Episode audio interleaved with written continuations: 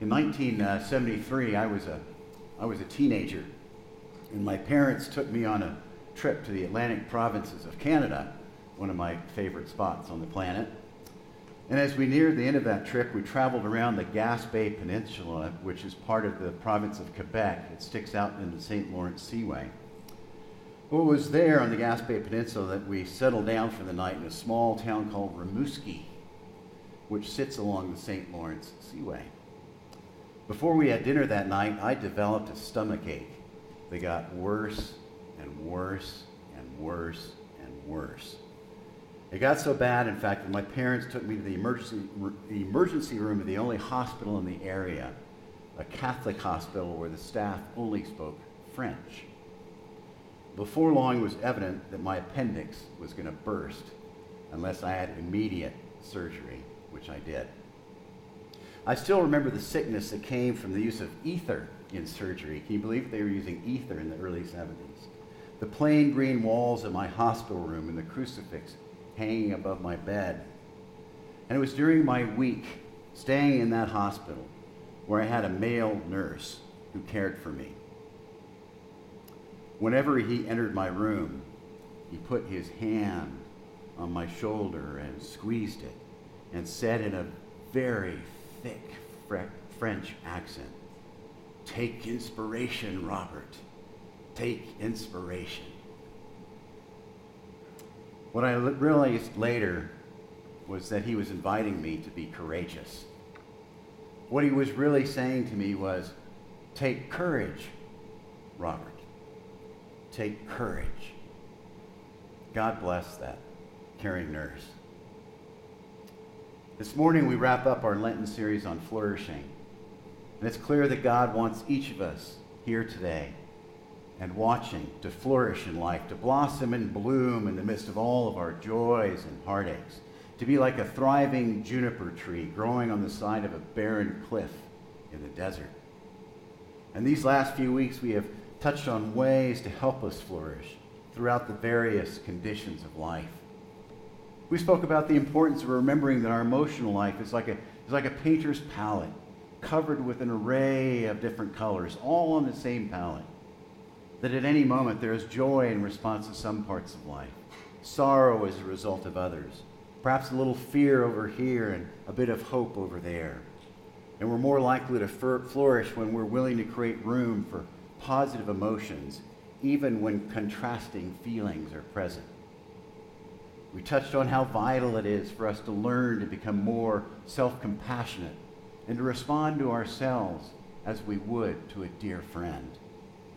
We explored how relationships and connecting with others helps us flourish, as does finding meaning and purpose in life. And last week, we took a look at the whole concept of resilience and its relationship to flourishing. While there are other aspects of what it means to flourish that we did not get into, this week as we wrap up, I'd like to spend some time looking at something I think we need, which is courage. You see, courageousness helps us each to flourish. And as I think about my own life and yours, it strikes me that courage is something that many of us need a dose of now and then, especially in this seemingly upside down world. And as I say this, I realize that courageousness is a journey. We're all in a different place when it comes to courage. Some of you may have courage down pat. I don't. That said, courage likely for all of us waxes and wanes depending upon what is happening.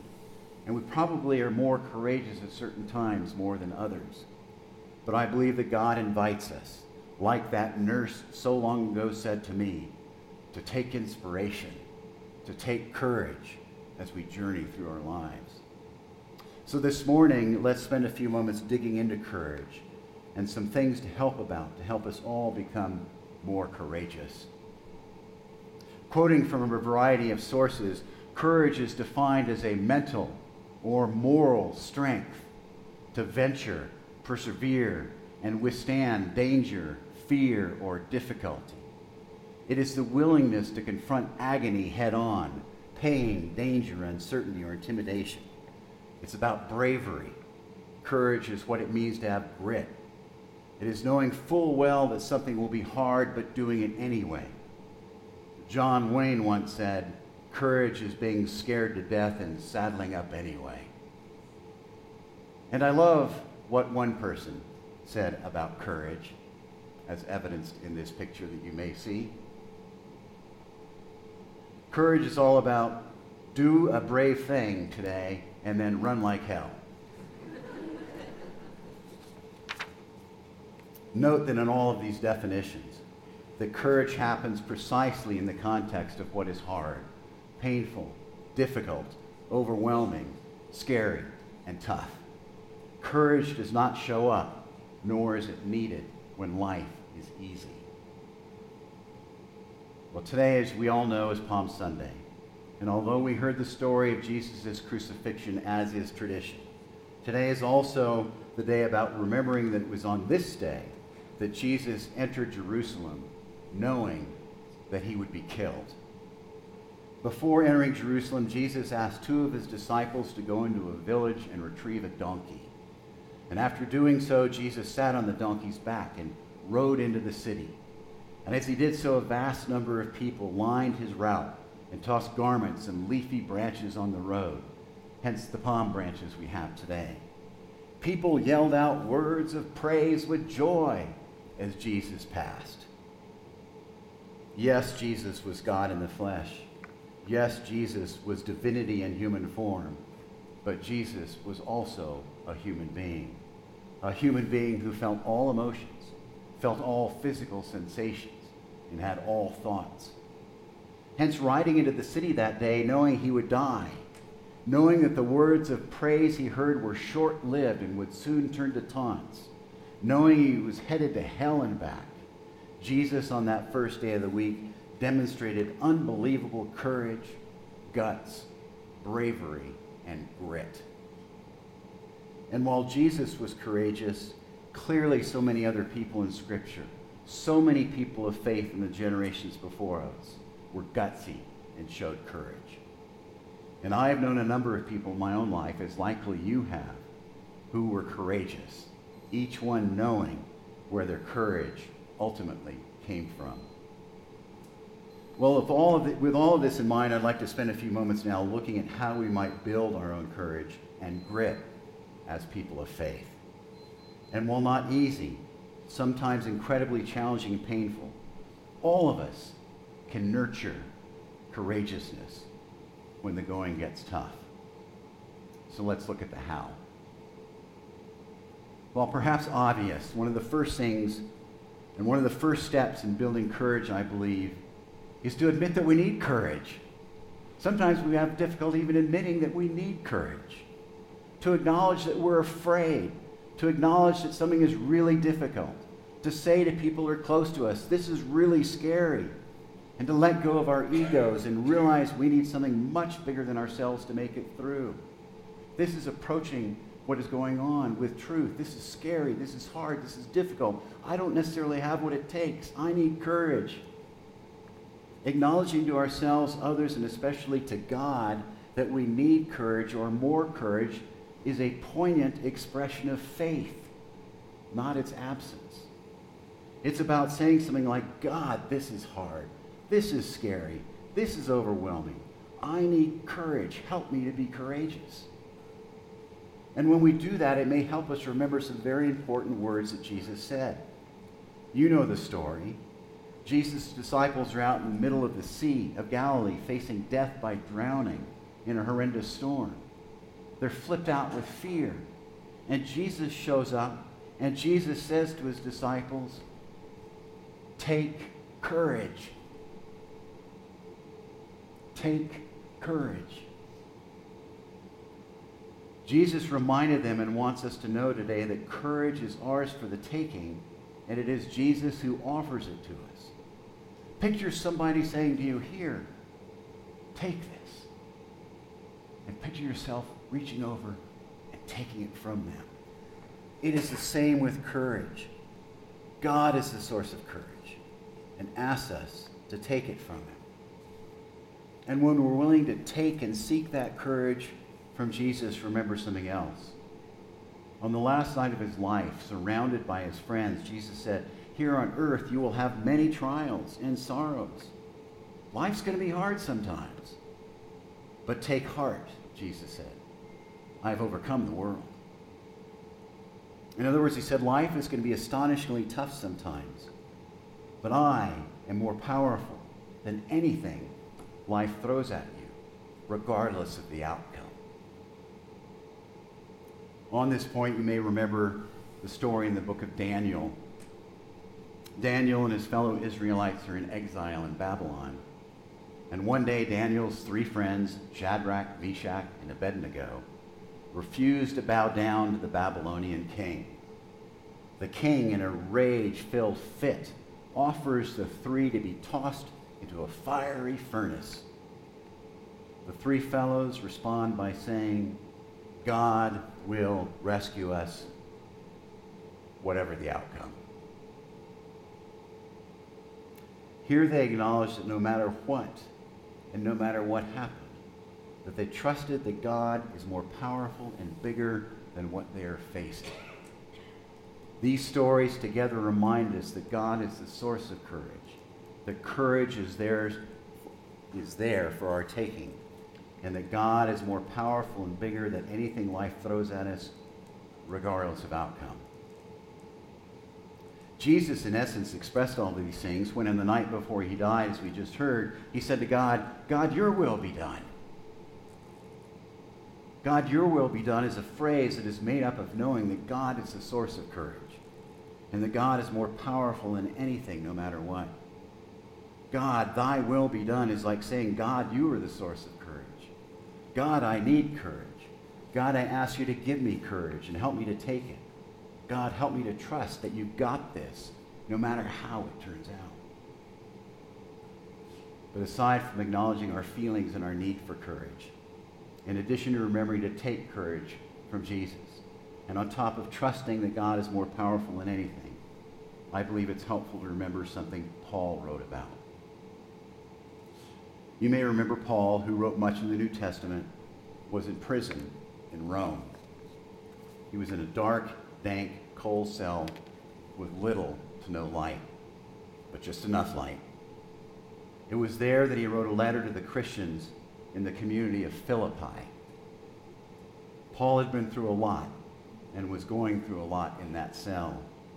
Yet he was courageous and brave and showed astonishing grit. Here is what Paul wrote in excerpts from that prison cell My sisters and brothers, learn this. We are citizens of heaven, where the Lord Jesus Christ lives. He will take our mortal bodies and change them into glorious bodies like his own using the same power with which he will bring everything under his control. Paul was inviting the Philippians. Paul is inviting each of us to remember that we are passing through this world. We are from God and we are headed to heaven. And because we know where we are from and because we know where we're headed, we can be courageous.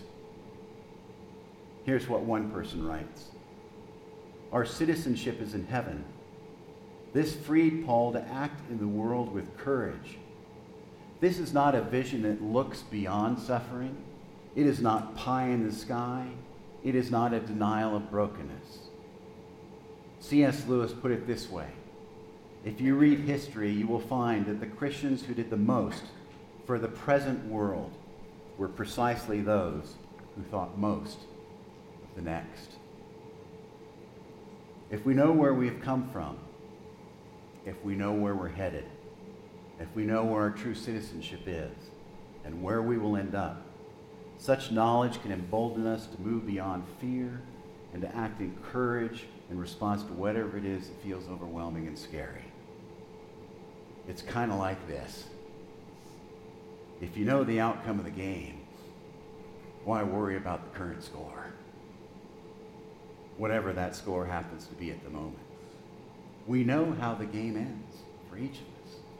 Let this give us courage. Just a couple of other brief things to touch on. There's a powerful phrase in life I've come to believe in. I also think it's completely in alignment with our faith. And that phrase, which can apply to so many different things in life, is this If I can't do it for me, I'll do it for you. Sometimes we can be in a place in life in which something we need to do, let go of, forgive, alter, or change can be very difficult. Sometimes we can be in a place in which our motivation or ability to act has waned. But when we love somebody, sometimes we might just become more willing to do something for their sake if we won't or can't do it for ourselves. In the context of courage, if I struggle with being courageous for myself, might I be willing to strive toward courage for the sake of someone else around me? Perhaps my spouse, my children, my friends, my neighbors need me to show up with courage for their sake. I understand this is not easy, but sometimes this may help nudge us towards becoming more courageous. And finally, this morning, you want to ramp up courage? Ramp up your loving. It may seem ironic, but it's true. The more we are intentional about being passionate about loving other people, God, and ourselves through action, the more courageous we become. In part because love and fear are not compatible from one version of the Bible in the first letter of John is this God is love. When we take up permanent residence in a life of love, we live in God and God lives in us. This way, love has the room, has the run of the house. There is no room in love for fear. Well formed love banishes fear. Love breeds courage. Love breeds grit. Love enables us to do and overcome in ways that would not happen without love.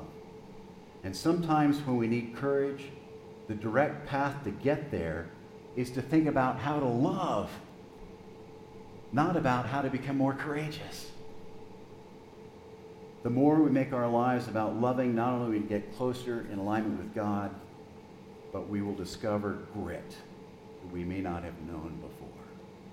Love breeds grit. While not a piece of cake, I believe each of us can become more courageous over the course of time. And some of what we've explored today will help us in that journey. And just to summarize those things to keep in mind acknowledge that something is tough and hard and scary. Admit that we need more courage and help in getting there. Take the courage Jesus offers as God is the source of courage. Remember that God is bigger than any circumstance, regardless of the outcome. Live knowing where we are from and where we are headed. And make our lives more about love each and every day. Each of these things will help us become more courageous.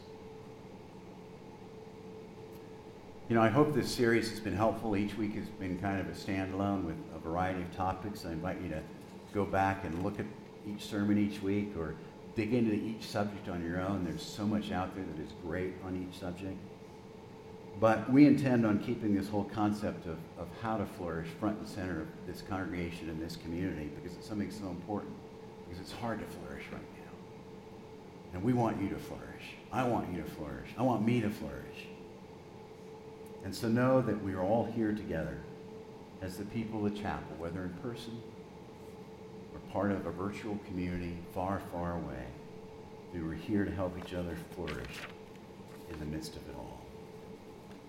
So, my friends, take inspiration, take courage. I invite us now to a few moments of prayer and silent prayer.